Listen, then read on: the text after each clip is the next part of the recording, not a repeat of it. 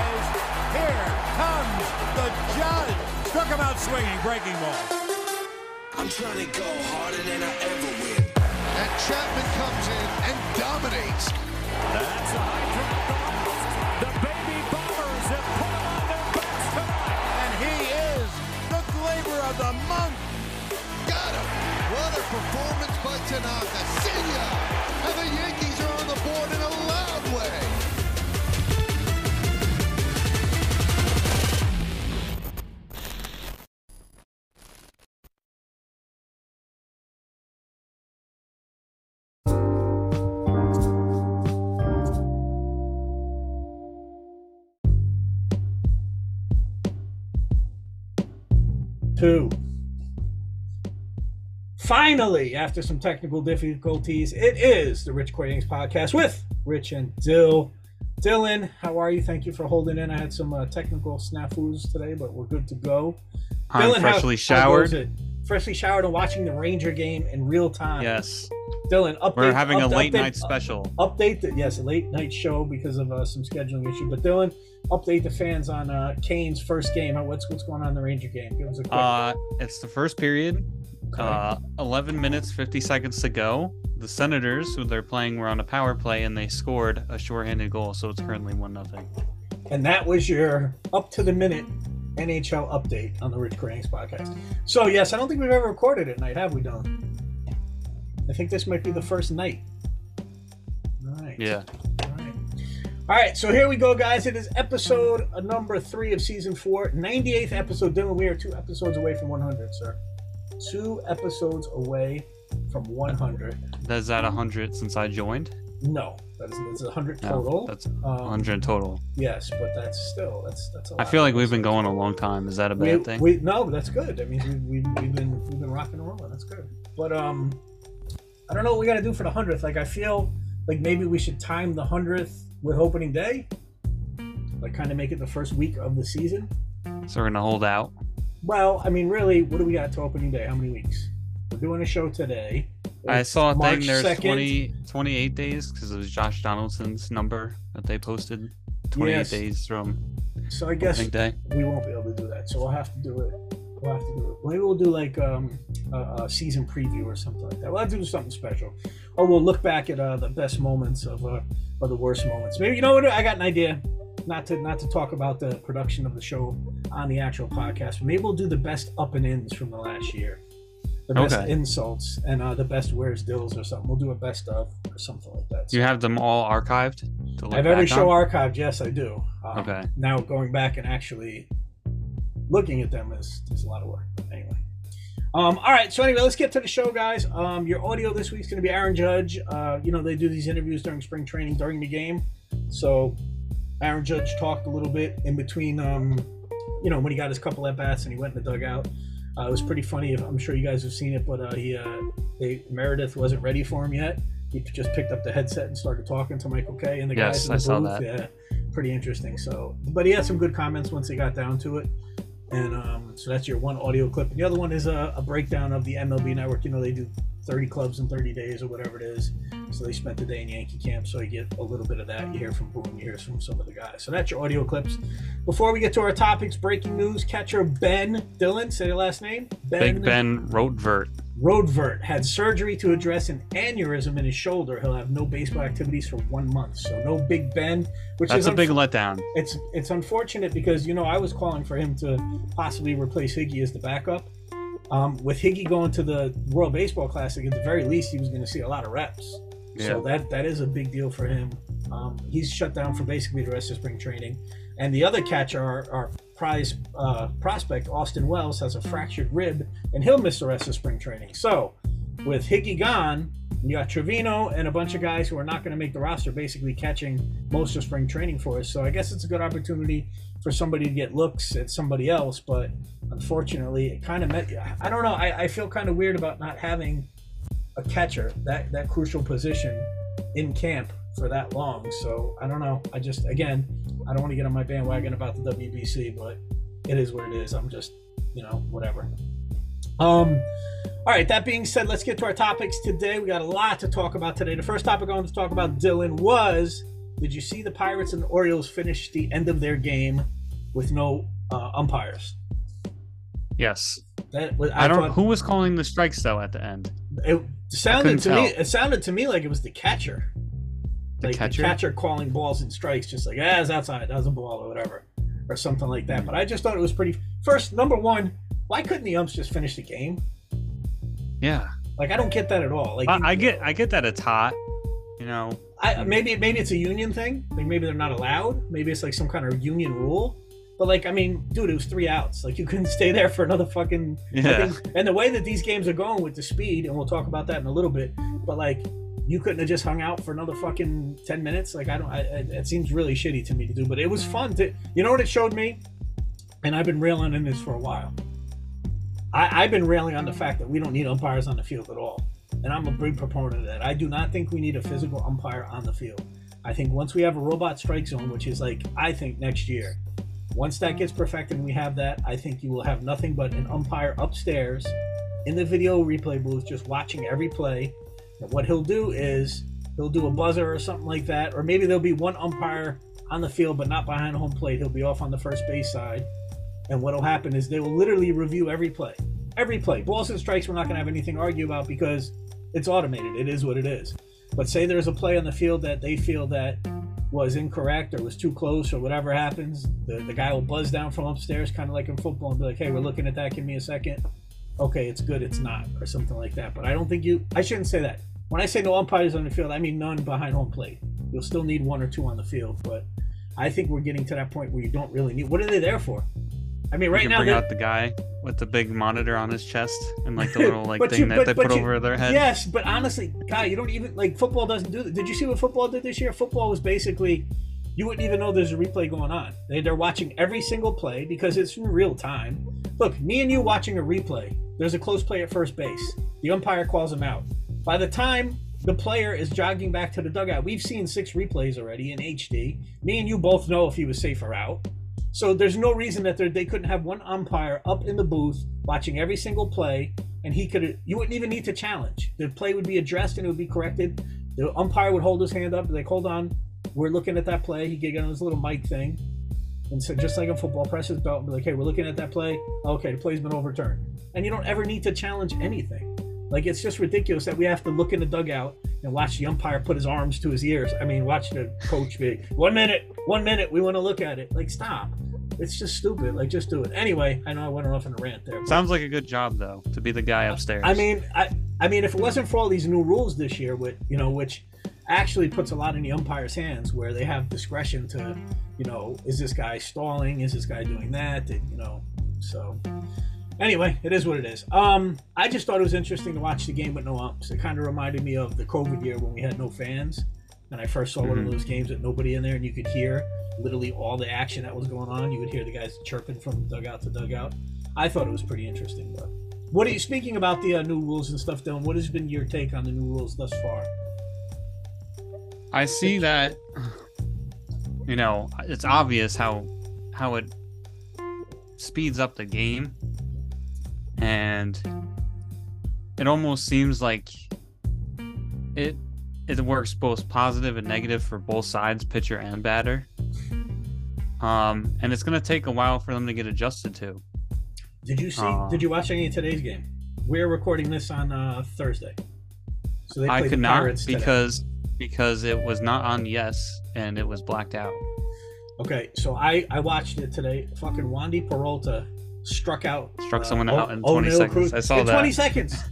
He got up and and my son was over, so we're we're standing there just kind of talking, watching the game in the background, and I had pointed out Oneil Cruz to him. I was trying to explain to him, look, this kid's this kid's a giant, like for a shortstop, he's really tall. I was telling Yeah. him the whole fact that he was named after Paul O'Neill, all that good stuff, and you know my son doesn't really give a shit. He's like, oh yeah, whatever, dad.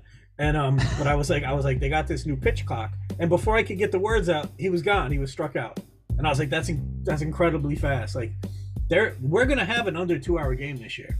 I'm telling you, we're Yeah. gonna have we're gonna have like an hour, fifty two minute game this year, and it's gonna be crazy. Like, it's just unbelievable. I love it. Like, I'm used to it already. Like, now the one thing I will say is that I've heard that MLB is coming up with a specific bug that's going to go in the corner of all their like where their scores and pitch counts are, whatever. They don't really have that right now. So right now, basically, some teams, some broadcasts are just like highlighting an actual separate camera on the on the stadium clock. That's not the way it's going to be. It's going to be literally like the 24 second clock in football, where there's going to be a little thing in the bug under the score. Or So shot that- clock, so like see- in, yeah, in exactly. basketball. It, will be very similar to that. So once I get that thing, listen, I love the pace of play. I think it's fast. I think it's good. Um, all these, all the Yankee games that I've watched this year have been under three hours, every single one. So I think it's been two and a half, two and a half, and two fifteen or something that I've seen so far. So I think it's great. Um, and not only Hon- that, honestly, though, yeah, uh, sorry to cut you off, no, but it's okay. a good idea, like you know how on the back of the mound now they have sponsors. Yes. Put it on the back. of Oh, the there you go. Because they, those are just fake anyway. Right? Those are just Yeah. the computer graphics. Yeah, just put the Yeah. clock right there. Yeah, that's a good idea. They idea. do that with basketball. They put it in the key. Right in the key, yeah, that's a good idea. Yeah. I, I I like the rules. I think the stolen bases have been great. I think people are running more. Not only that, I've Yep. seen myself watching the games this year. I've watched every single game. I would say at least eight hits so far that would have been taken away from the shift have been hits. Aaron Hicks has got at least three singles this year that would have been outs. Um, you know, that just went right up the middle or went right back where there would have been a fielder last year just standing there. So I like it more. It's it's, more exciting. It's more action. It's exactly what they wanted. And there's going to be some snafu. There's going to be some problems with it, but they'll, they'll figure it out. They'll figure it out. All right. So another thing I want to talk to you about um, was possible expansion, and there was a list that came out from that was leaked from MLB. I don't know how credible the source is, but uh, about possible expansion. I know MLB's been talking about adding two teams for a while now. Um, and the possible cities that are on the list for expansion, I'll read them off to you. The possible best destinations are Las Vegas, San Juan, Puerto Rico, Nashville, Tennessee, Charlotte, North Carolina, Austin, Texas, New Orleans, Louisiana, Montreal, Canada, Portland, Oregon, OKC, and Indianapolis. Dylan, out of those cities that I just named, where would you like to see two teams? What do you think? Two teams. So I have to pick two. Well, yeah, because they they're gonna they're gonna add two. They have to.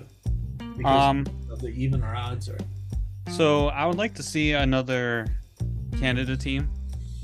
Montreal. Oh my god, I think that's be- cool It would, it would to be branch would- out. A National League Mons, uh, uh, Canadian team would be amazing.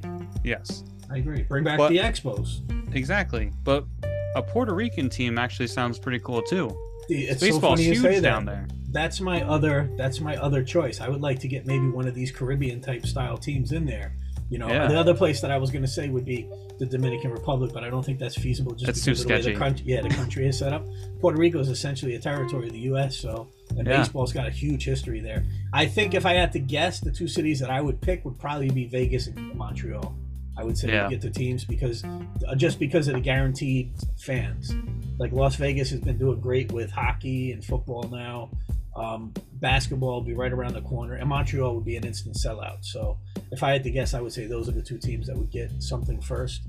But um, again, I think expansion's good. I mean, it does water down the league a little bit, but it's more opportunities for players. It's more um, jobs out there. So um, I wouldn't be my I wouldn't mind seeing it. I mean, I can't believe it's been the last expansion was what the Marlins and the Rays, right? And that's that's almost that's gonna be That's pushing, before my time. that's gonna be pushing 30 years soon. Yeah, it's 20 20 plus years uh, of since they came in the league. So and well, those franchises. You know what? Now that I think about it, both of those franchises have been pretty shitty, with the exception, I guess, the Marlins. What two championships? So, eh, I guess I shouldn't say that. I, I guess I just maybe let's just say the area hasn't been great for baseball, South Florida, and I can tell you that firsthand because I'm here. It, it blows. They just they just know- Tropicana shopping mall. Oh, they don't know how to respect it. That stadium. Don't even get me started. Don't even get me started.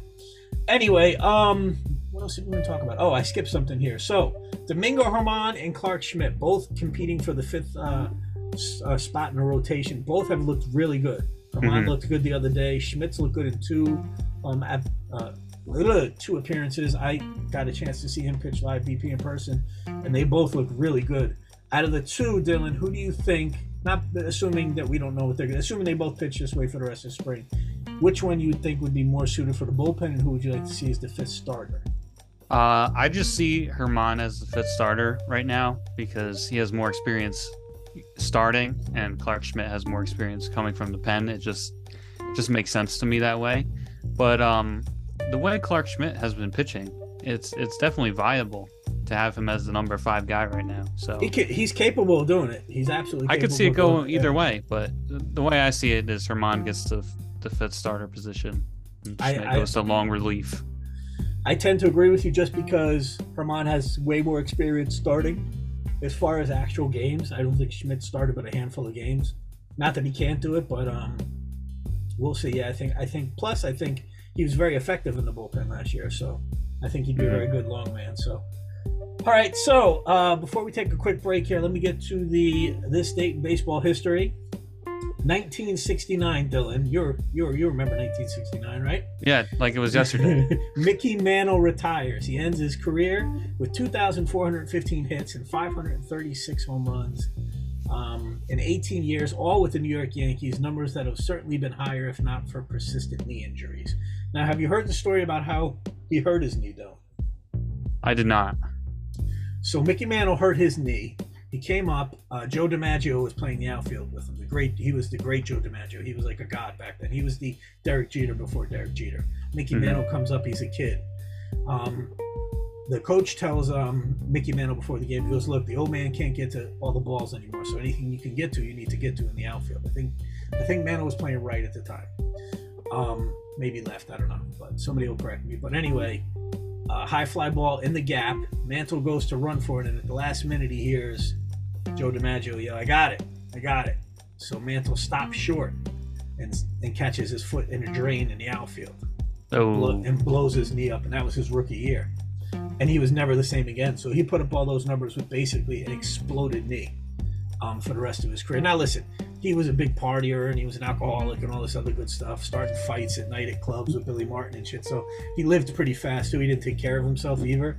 But um, yeah, it just it just so happened that he uh, blew out his knee rookie year trying to be, you know, trying to make way for Joe DiMaggio. So, but anyway, Mickey Mantle, 1969, retired, still a great Yankee. So, right, not so to not to so- you know take away from Mickey Mantle, but yes, back well, then, I, I it- just called him a drunk. But go ahead. I know, I know, but uh, but back then it wasn't that much of a physical game as it is now. It's So you it- could get away with that kind of stuff. Now it's completely different. It's know? so funny you say that because I was listening to um, somebody talk about um, I forget one of the commentators and they were talking about how spring training used to be legit to get ready for the season. Like these guys didn't touch a baseball all off season. They went work like jobs, like at department Yeah. stores or car dealerships. So they had spring training was this long so that they could get in shape. Now they said the average player maybe takes two or three weeks off at the end of the year, maybe, and then they're right back at it. Like you know, literally right back at it. So. Um, before we take the first break, also I wanted to mention Volpe. He had a big home run his first at bat today again. Um, he's looked really solid. He's looked really solid.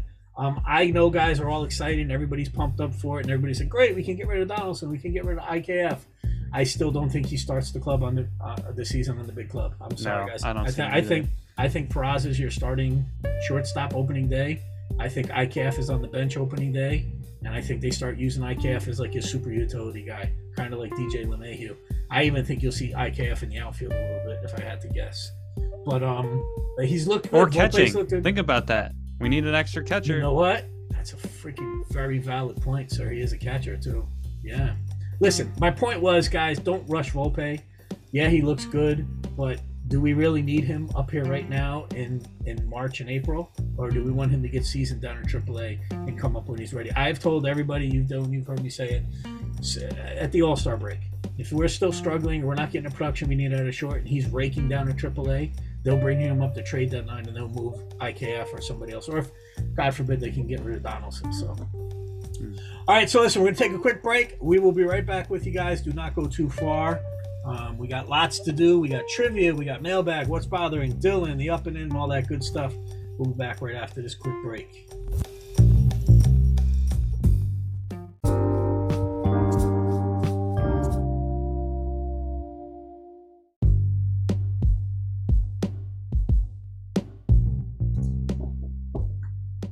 Welcome back, boys and girls, children, all that good stuff. We're back with Rich and Doe. Seems very weird. To, in case you guys don't know, I can tell you this in advance. There will not be a video version of this week's podcast. I'm having all kinds of technical issues here, but um, and we'll get that fixed out. We'll get that fixed next week. And I thank you to everybody who's been uh, listening and watching the show on YouTube and clicking on the videos and stuff that I posted. We do appreciate that. Um, and a big thank you to everybody listening to the show. I think we counted 26 countries last week with some new entries. I think it was Lebanon and Kuwait. So uh, to go along with our favorite country, Dylan, which is Bahrain. Bahrain. Yes, absolutely. So thank you. I'm still for waiting for. Madagascar. Madagascar would be sweet.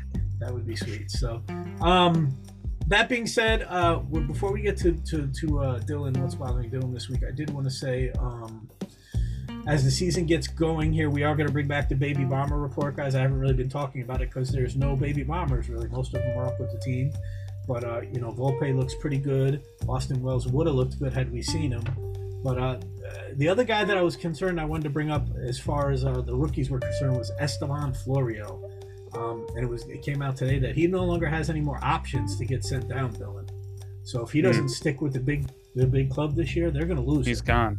Yeah, so um, I would say that somebody would sign him just on potential alone. I could see like Oh the, yeah. Pirate, the Pirates or somebody signing him and bringing him onto their big club right away because the guy's athletic. He's he's good. Like I mean, a couple of years ago we were talking about him like he could be the everyday left or right field. Well, not right, but left fielder or center fielder.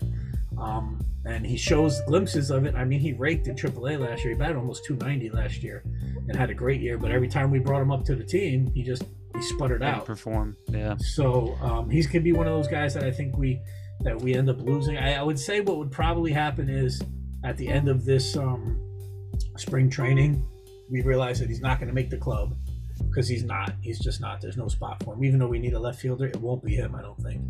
And they're going to trade him for somebody. So because if they just release him, anybody can sign him. So then you're just giving him away for nothing. So I could see them trading him for like you'll hear like, oh Estevan Florial today was traded for like some guy you've never heard of just to get something back for him. So, but we'll see. Um, all right, Dylan, it is your time to shine, sir. It is when you are the star of the show, as if you're not every week anyway. It is the What's Bothering Dylan segment. Dylan, what's bothering you this week? So on this late night at uh, 7:48, it's kind of late, Late, late night, for, late, late night for us. Yes, But me and Dylan both work a lot of early mornings or late night shifts. So So we got to get to bed soon. Well, I do at least. Um, I have two two. Okay. So yes. So my first one is about shaving. Now, much like you, I'd assume you got to shave a lot of right. Every day. I cannot. Every day? I, I very rarely miss a day. Yes, I'm. A, I am a fast hair grower. Yes. So Yes, daily. it, it really it sucks. and I don't know I don't know what it is. But lately it's been growing faster and faster. It feels like it. it's called you're getting older, sir. Yeah, I hate older, it. Why can't my hair grow faster on top of my head? I listen. You're talking to a guy who you guys have seen. Actually, this was going to be. Uh, we'll, we'll since this reveal. show's never. This is going to be real. Since this show's never going to be uh, broadcast on video because of technical issues. Maybe it was the universe's way of stepping in. I am bald as a cucumber. Cucumber? No, cue ball. Cue ball. And I've been bald. I've been shaving my head since I'm 17.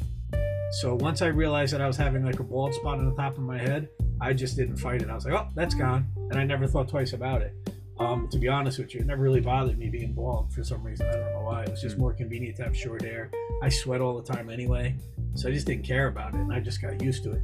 Now, it's uh, as far as shaving every day, there are rare occasions when just for scheduling reasons, like maybe I got back super late or something like that, I just didn't shave, and within one day, I, I start turning into a wolf man. So yeah, it's it's it's a Yeah. pain, and I have very sensitive skin, so mm, Yeah, I me too. Yeah, I have to. Now, when I'm done shaving, I've got to put like creams on and kind of ointments and shit. It's awful. It's awful. You know, they say women have all these beauty habits and stuff like that, but if you ask any dermatologist, they will tell you that men have way better skin than women. Because we shave every day, we have to essentially moisturize every single day.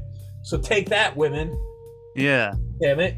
You guys, oh, oh, we have babies and we have menstrual cycles. Uh, We have to shave every day. Every Yeah. day. Imagine that. You women don't know what it's like. Yeah, we're gonna get some hate mail for that. So, what was your other your other thing this week, Dylan? Shaving was one, Uh, I agree with you. Shaving. All right, and then here's two. This one happened at work this past week. So every now and then, work will do something nice. We'll have um, like a food truck or like food be delivered in, and like they'll get they'll give everyone like a plate for free. Nice. So it's a great thing. I love it. But this week, it was a food truck doing cheesesteaks. And I was like, Okay. oh, that's Okay. amazing. you Yeah, that, I was just trying to wrap my head around it. Okay, yeah, sounds good. So so I was I was like I was hyped up for it.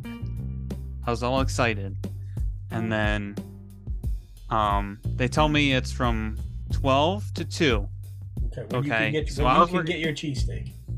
Yes. So I was working the morning shift, so I had a I was I was like, all right, 12 o'clock, I'm gonna take my lunch. I'm gonna go straight to there. Hopefully there won't be a line. Uh so that's what I did. But to my surprise, there was already a line, huge line. I guess they opened an hour early, Okay. and I didn't know about it. Um, and I waited in that line for I want to say close to 50 minutes. How long is your lunch break? Uh, it is 30 minutes, but I do not Okay. clock. I do not clock out Okay, as soon as I go on lunch break. I will clock out once I get my food gotcha.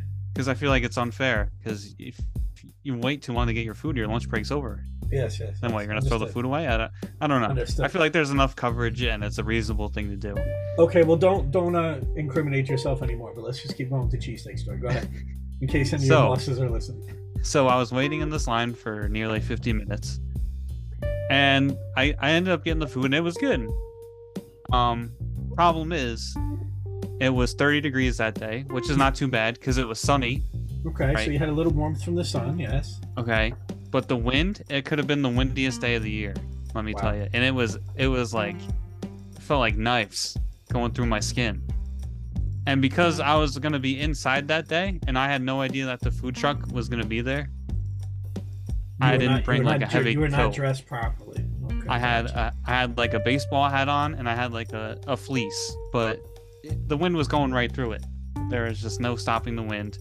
I was miserable, but the food was pretty good. But you, I but wouldn't. You, but you I got wouldn't free have done it again. out of it, right? Wait, so you said you would yeah. you would not have I would not- sacrificed the cold for the free cheesesteak? No, looking Wow. back on it, I would not have gone Wow. for it. Now you know you know this is what's this is what this is saying about you, sir. Number one, you're getting old because your two what's Dylan's today were complaining about like having to shave and it's too And chilly in- and it's too chilly weather. that I had to wait in cold for my free food. Yeah.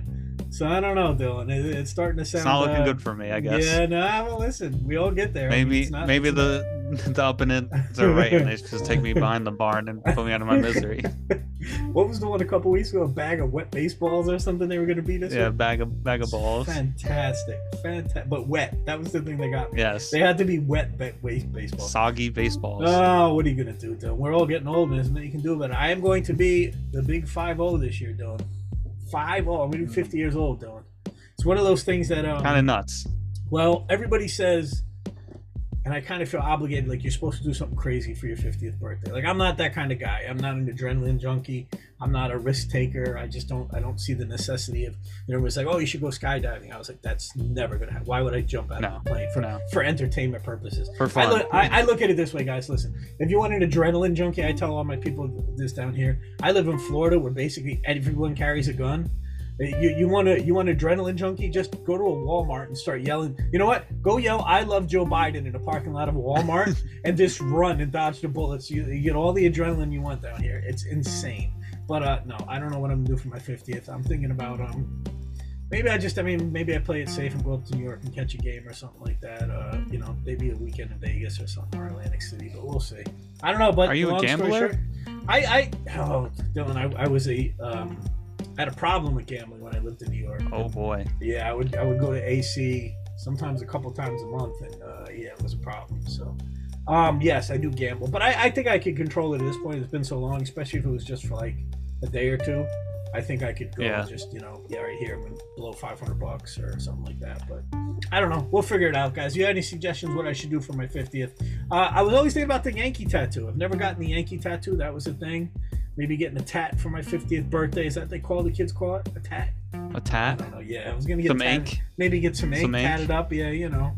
I don't know. We'll see. I, I, I, I'm very conservative when it comes to stuff like that. I don't really do much of that crazy stuff, but we'll have to see.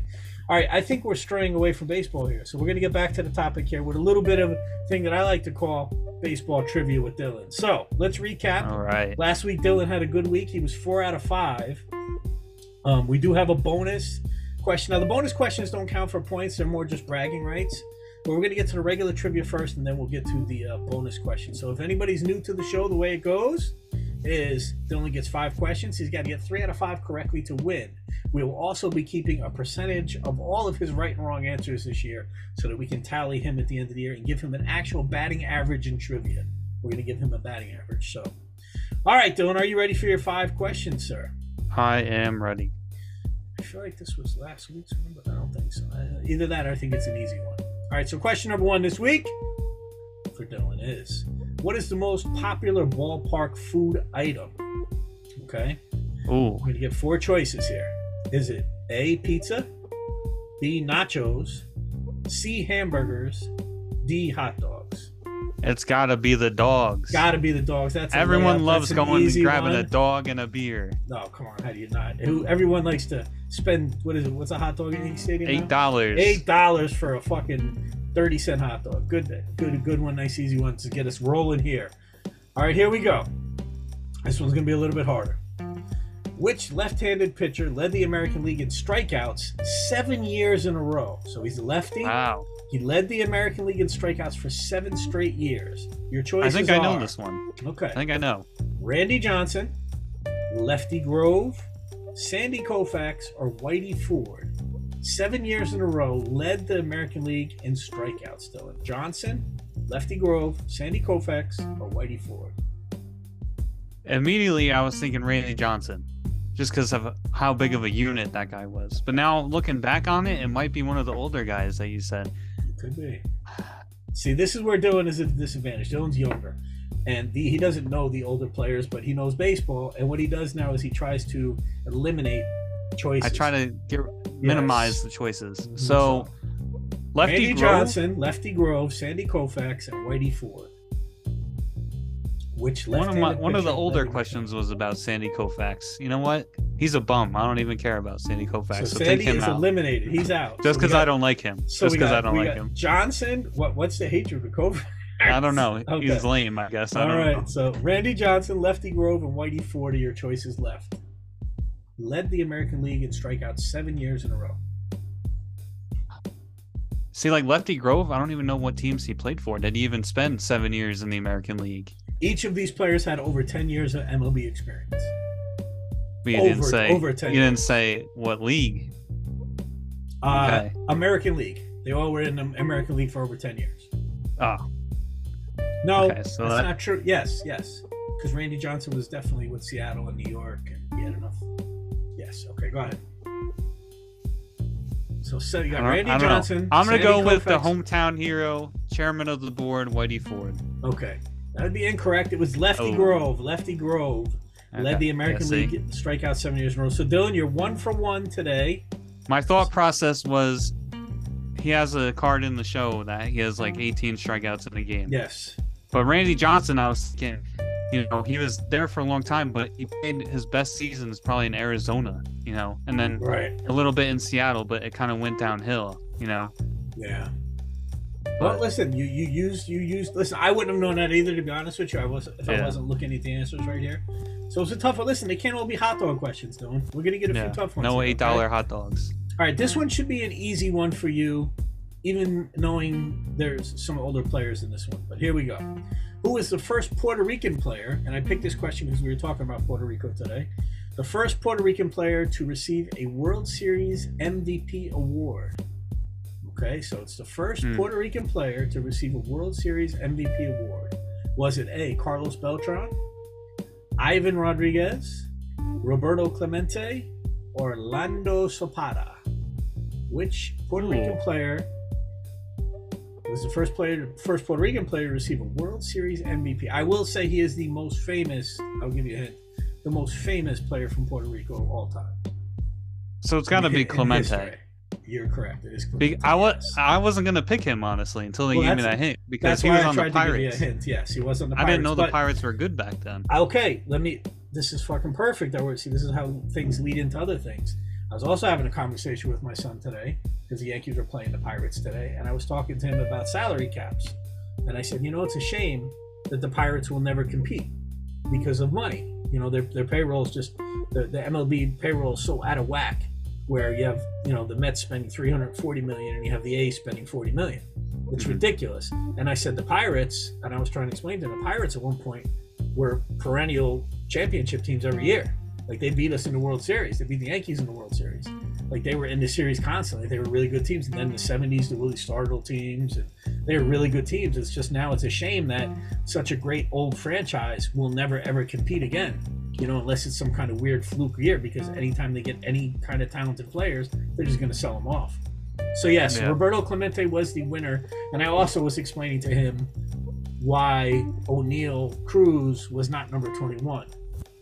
You know, you know, and he just because he couldn't be because Roberto Clemente, and how Paul O'Neill picked the number 21 because of Roberto Clemente. So it's like What number is Oneil Cruz? Uh, 18? I want to say or something like that. Something like that. Uh, it's not I was 21. say pick yeah. like 12. well, no, Just but see, the numbers. yeah, well, that's what I kind of I was like. I said, well, he would obviously, since he was a fan of Paul O'Neill, he'd want number twenty-one, but number twenty-one for the Pirates is unavailable because of Roberto Clemente. It all comes back around Yeah. here in the Rich Yanks podcast, guys. Anyway, long story short, we're going to give you that one, even with the help. So it's two right, one wrong. Are you ready for your next question, though? Yes. All right, let's see. Question number four. Question number no, is it four or three? Four. So one, two right, and one wrong. Okay. Yes. Alright, let's see. trying to give you a nice one here. Alright, this one's pretty easy because I think we've actually talked about it recently. But what was specifically designed to be the size and weight of a baseball? So something outside of baseball that was designed to be the Hmm. size and the weight of a baseball.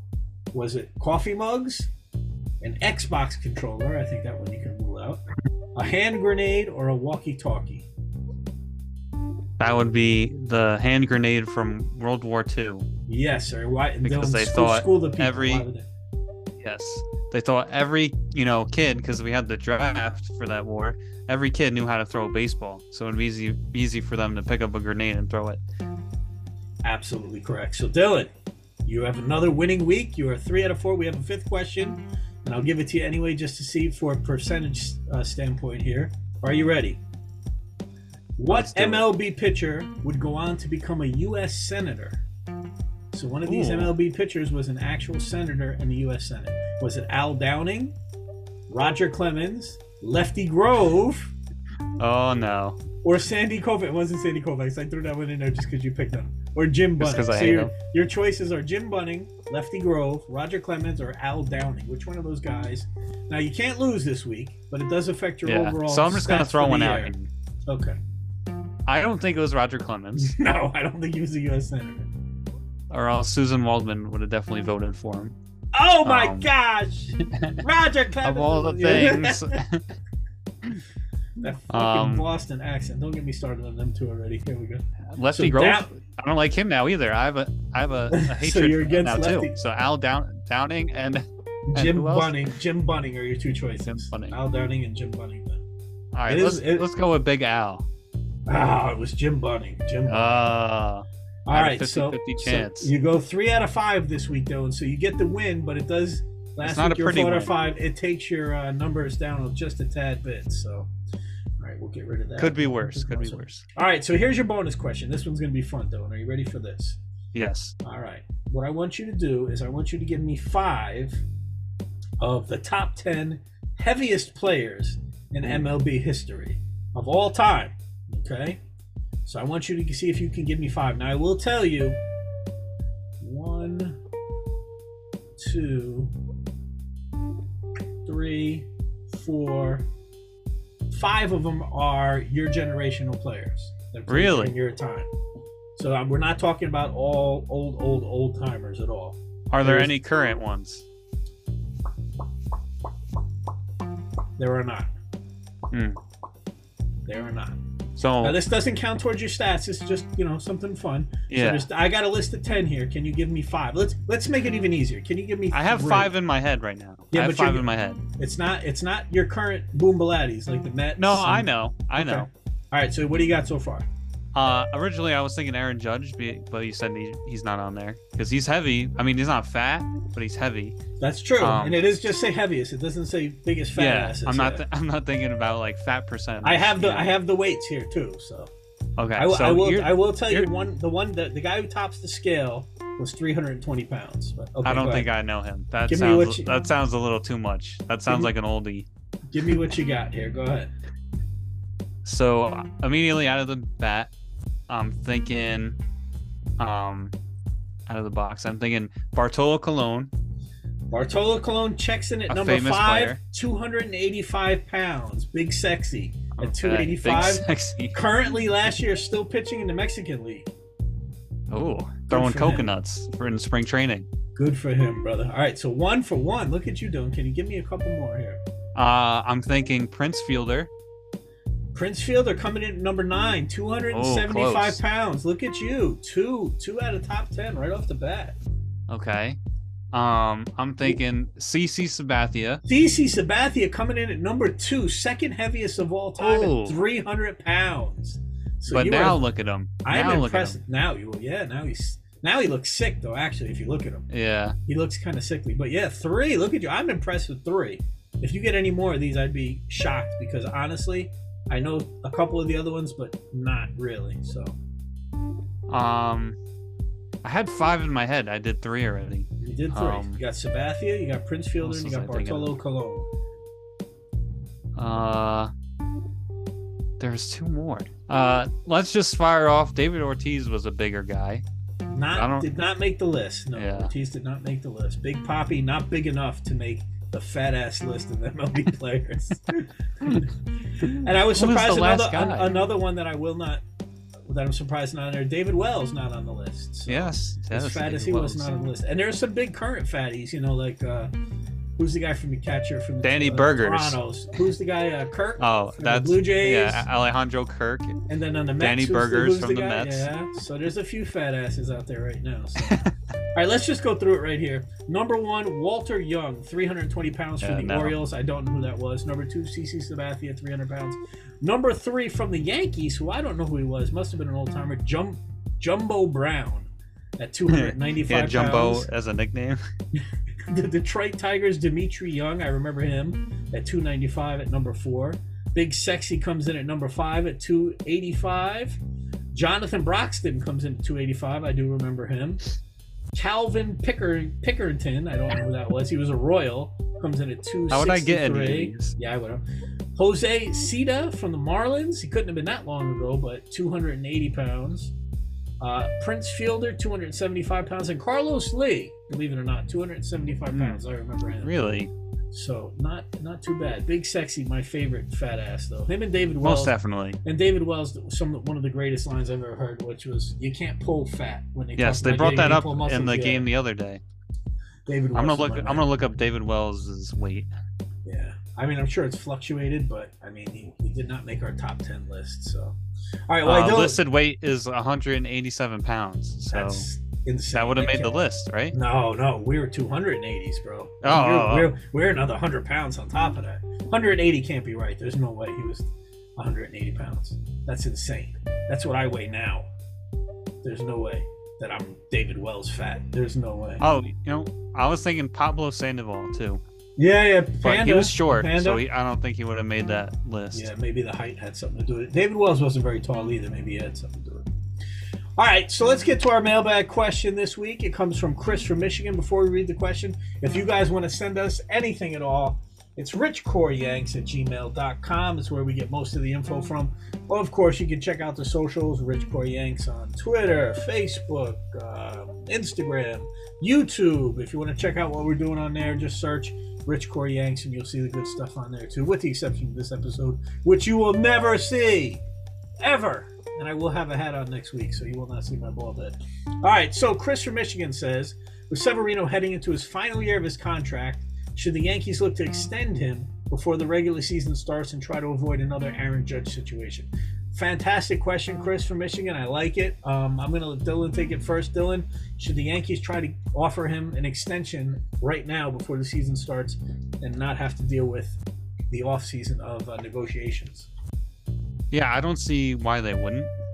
Uh, it just makes sense, you know, throw an offer out there. You know, he's probably not going to take it, considering you know where he is. Um, but it, it makes no sense why he wouldn't just throw it out there. You know, he's a great player. He's, I mean, he's going to be, you know, maybe third or fourth in the rotation this year, but He's injury prone, and that's why that's the only is. thing that I say you do it. Now, here's the deal: we gave him a goodwill offer. This is where Cashman tried to do something that he never did before. This was the year that he signed Hicks and he signed Sevi to extensions before their contract was up. If everybody remembers, I think he signed them both for ten million a year for four years each. I think was the deal, and they both signed it, and everyone's giving Cashman shit like, "What are you doing signing these guys now?"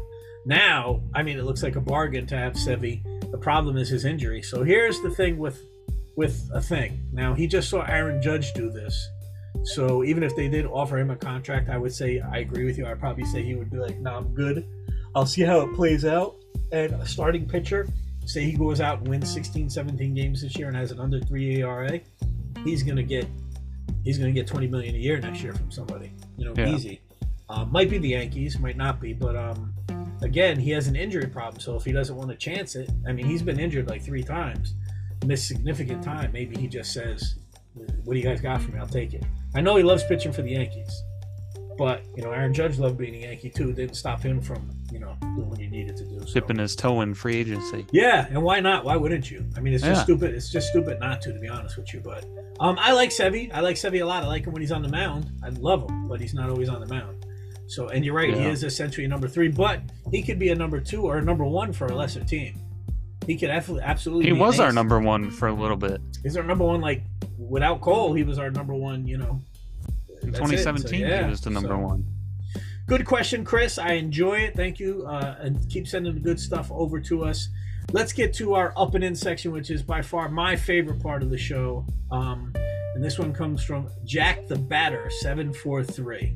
Now, Dylan, do you think Jack the Batter, his nickname is from like Jack the Ripper? Or there was a Jack the Maybe. Rapper? There's a lot of different Jacks, but I don't know. Do you want to like. What do you think? What do you think? Seven four three is his area code. I don't know, but Jack, the, I, I don't know if I want to even my name to be kind of like Jack the Ripper. Like I don't, I don't know, whatever. Anyway, Seven four three is located in North Carolina. Just so. okay. Well, here we go. So let's know. let's read this word for word. I like to read the up and ins word for word, so you guys get a feel for what we get. Um, I have a request. If you two guys could post daily versions of your show, it would be great.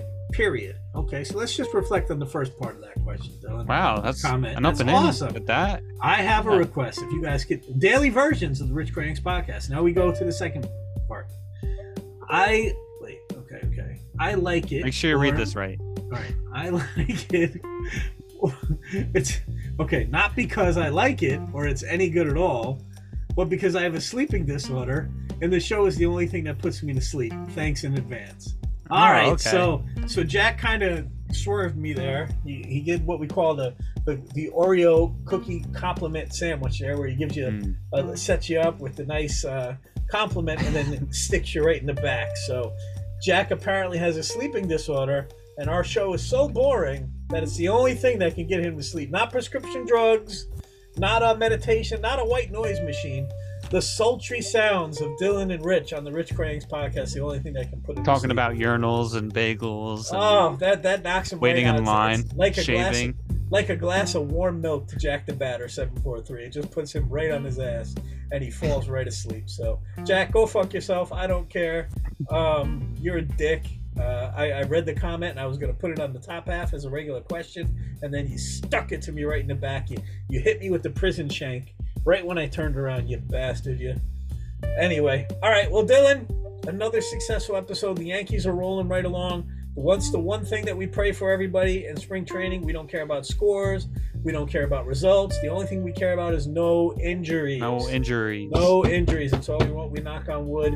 No injuries. That's all we want, guys. Enjoy watching the games. Um, again, don't stress out the scores. Don't stress out the results. A lot of these guys are just working on fastballs and swinging in situations and stuff like that. None of this matters. We just don't want anybody hurt, and we want to go into the season healthy, and that's all we care about. So that opening day against the Giants, which is going to be pretty fun, I would say, we are healthy and we are ready to roll and look for that championship. So uh, next week, Dylan, um, I'm going to need you to do some homework. You're going to have to do some WBC work. So WBC starts. Yes, because that starts, and Dylan is going to. I'm going to add that to our rundown next week. There'll be a WBC update.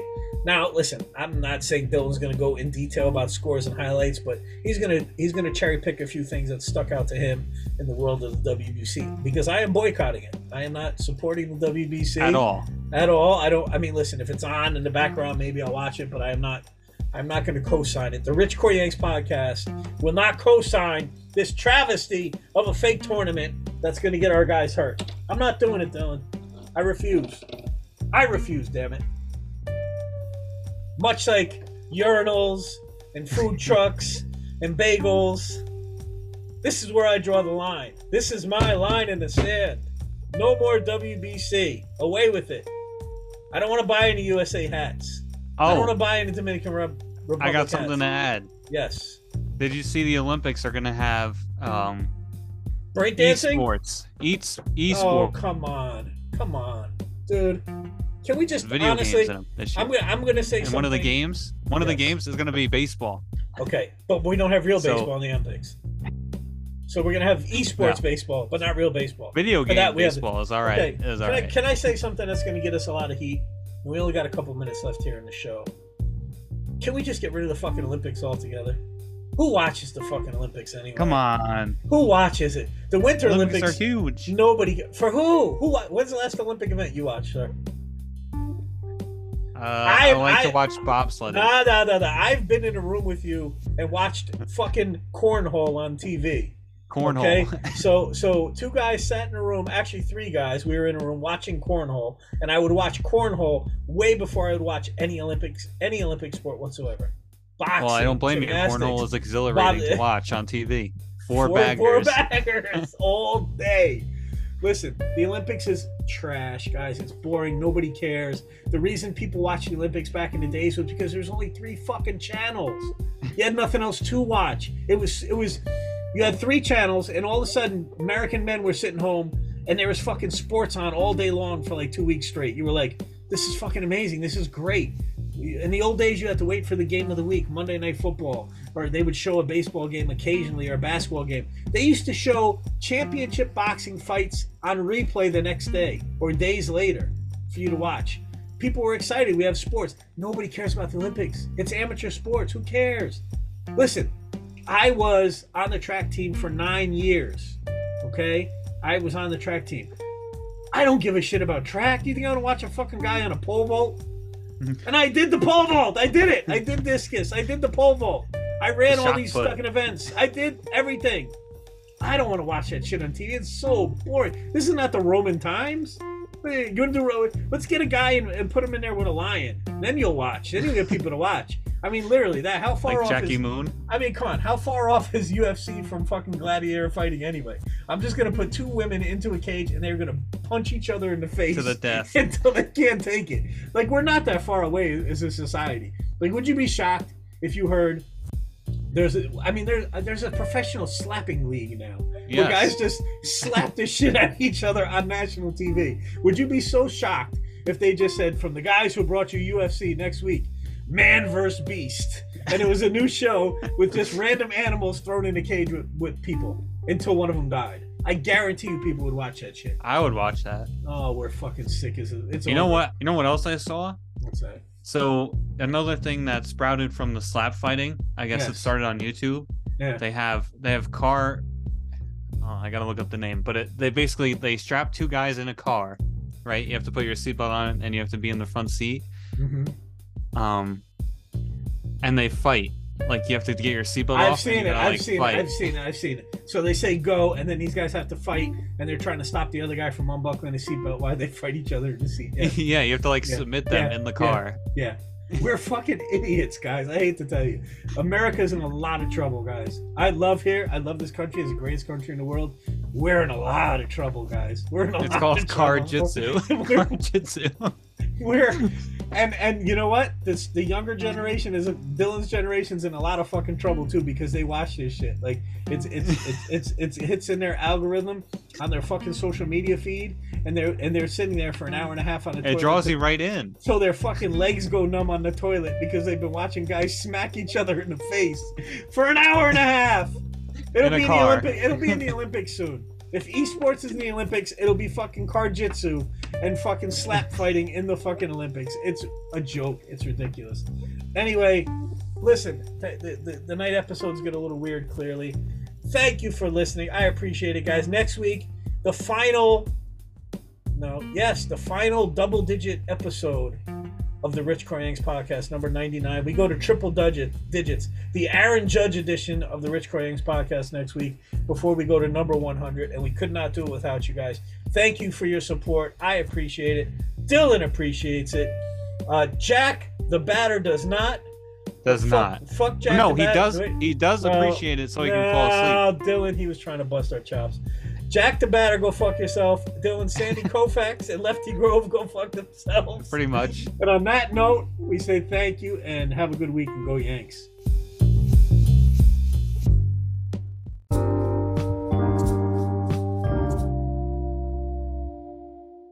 To MLB tonight, it's a big one today. The New York Yankees is our focus. They have not been in the World Series since they won it all in 2009, the 13-year stretch without a pennant, the third longest in franchise history. But they've been a very good team. They won the division a year ago at 99 wins, and of course they've got Aaron Judge back in the fold. Do you want to get big? You got to lift heavy. Lauren Shehadi teaching us all a lesson, and a pleasure to be alongside former Yankee and Cam Maybin and a guy who hated playing the Yankees and Alex Avila. I'm Adnan Virk. It's good to have you with us. We're talking Yankees for the next hour, and honestly, it's interesting, Alex. Again, as I said, this is a team which is always in the mix, they're always at the forefront, and yet haven't been to the World Series since 2009. Broadly speaking, what do you expect from this Yankees team?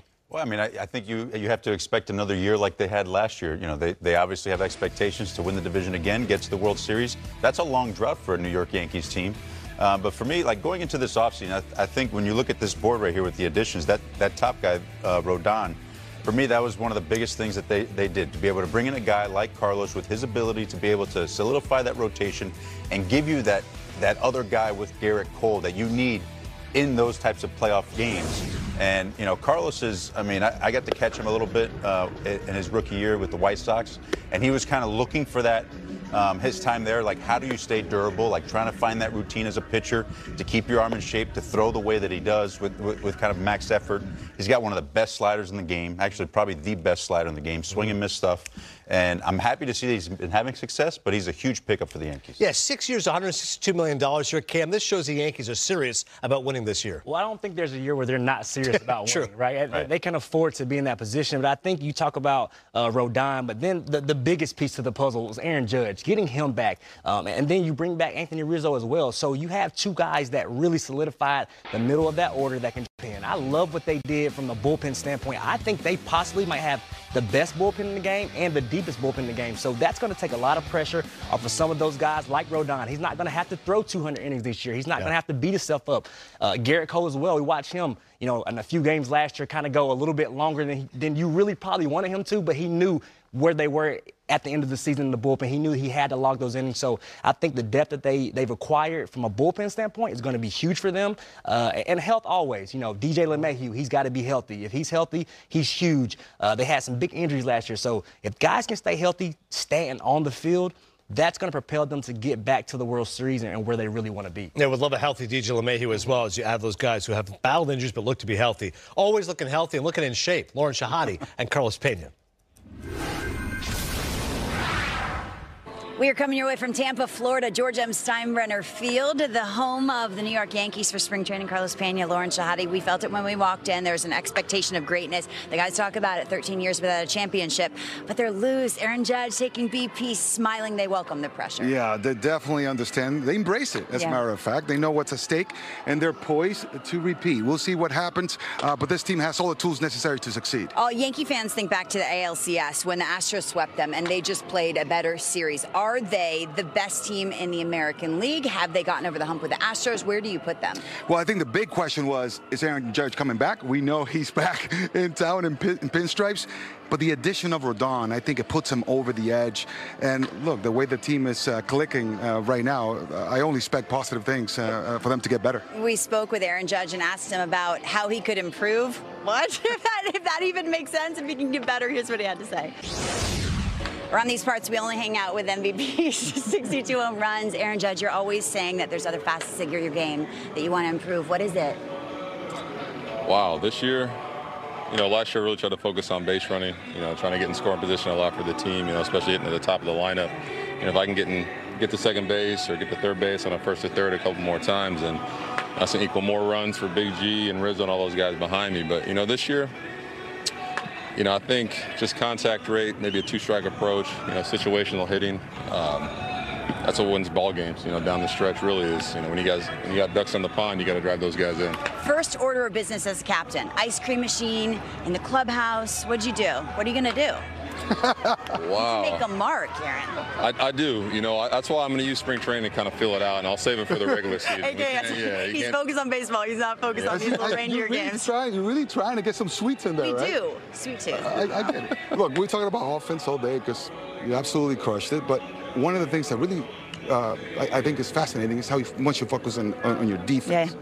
Let's talk about that because you are an elite defender. Why is that so important to you?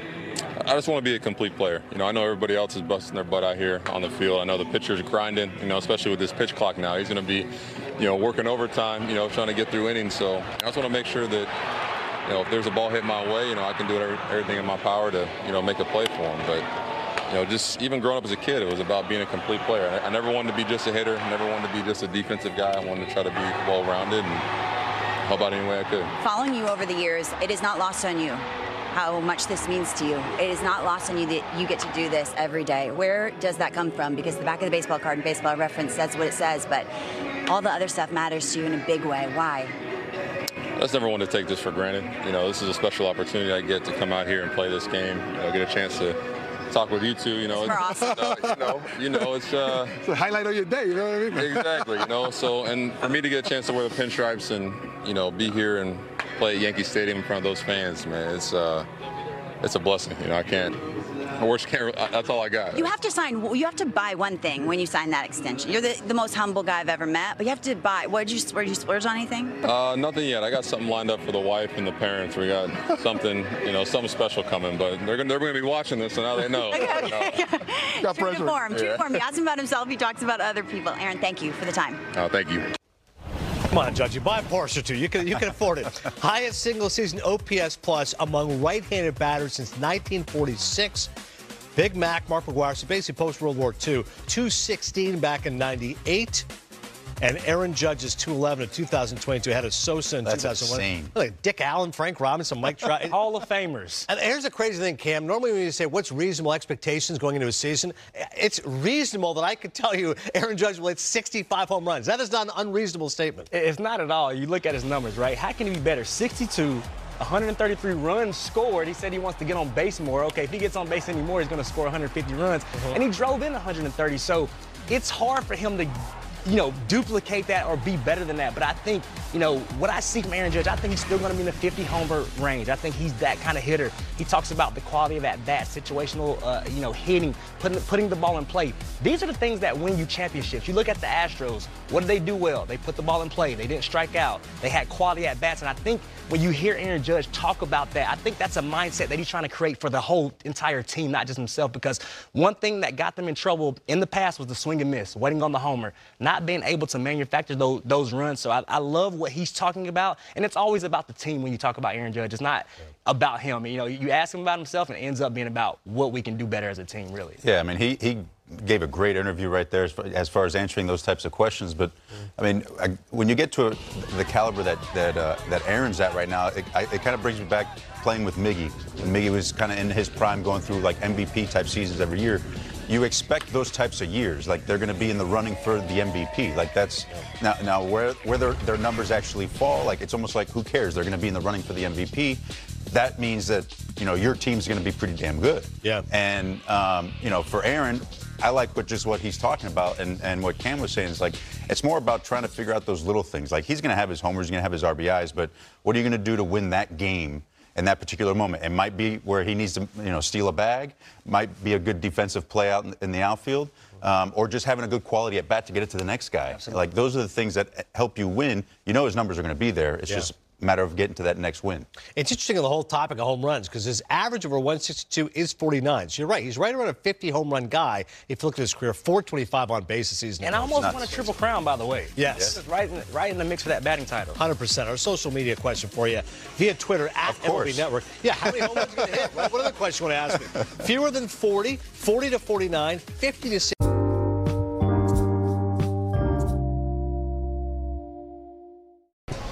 What's up, everybody? Glad to have you here.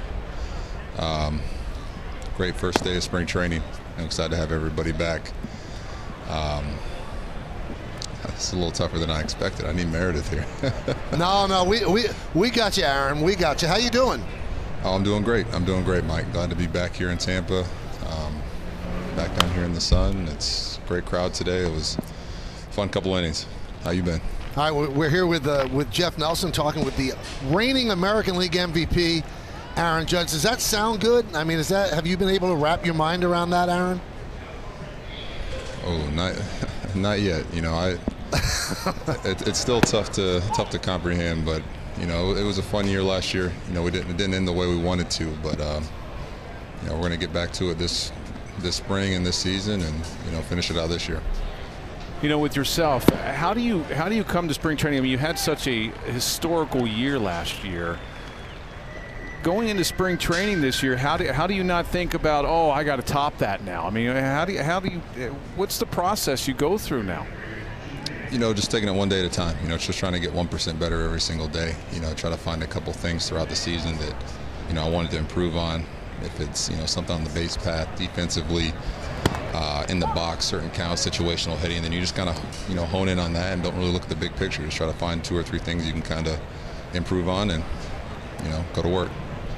You know, we were talking about that earlier, Aaron, where you actually did go to work and you picked the brain of some players about two-strike approach and things like that. And my question to you is, man, you were about as great as you could possibly be.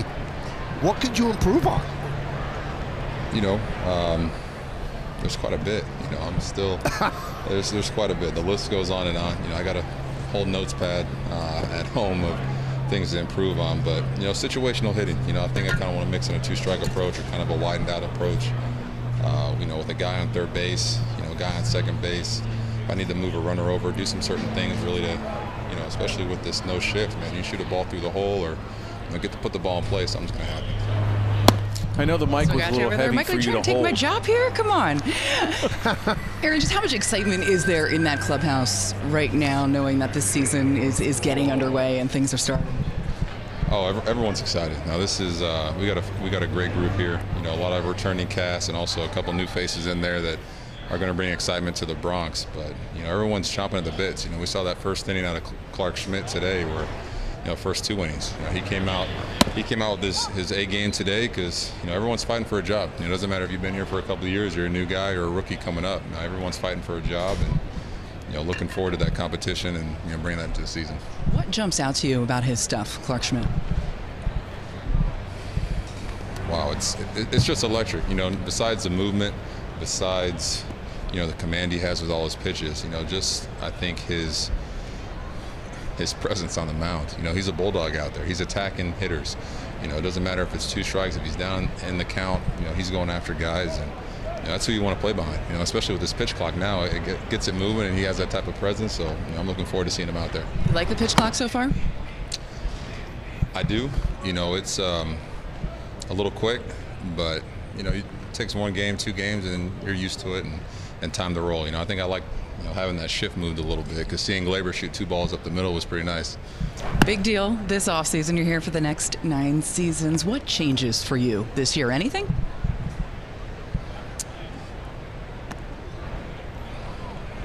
You know, it's it's tough to say. You know, I, you know, being the captain of the New York Yankees is, is a big responsibility, and uh, you know, I don't take that lightly. And I just want to go out there and you know continue to do what I've done the past couple of years to get me in this position. But you know, as this game evolves and as this game grows, you know, you got to adapt and grow with it. So.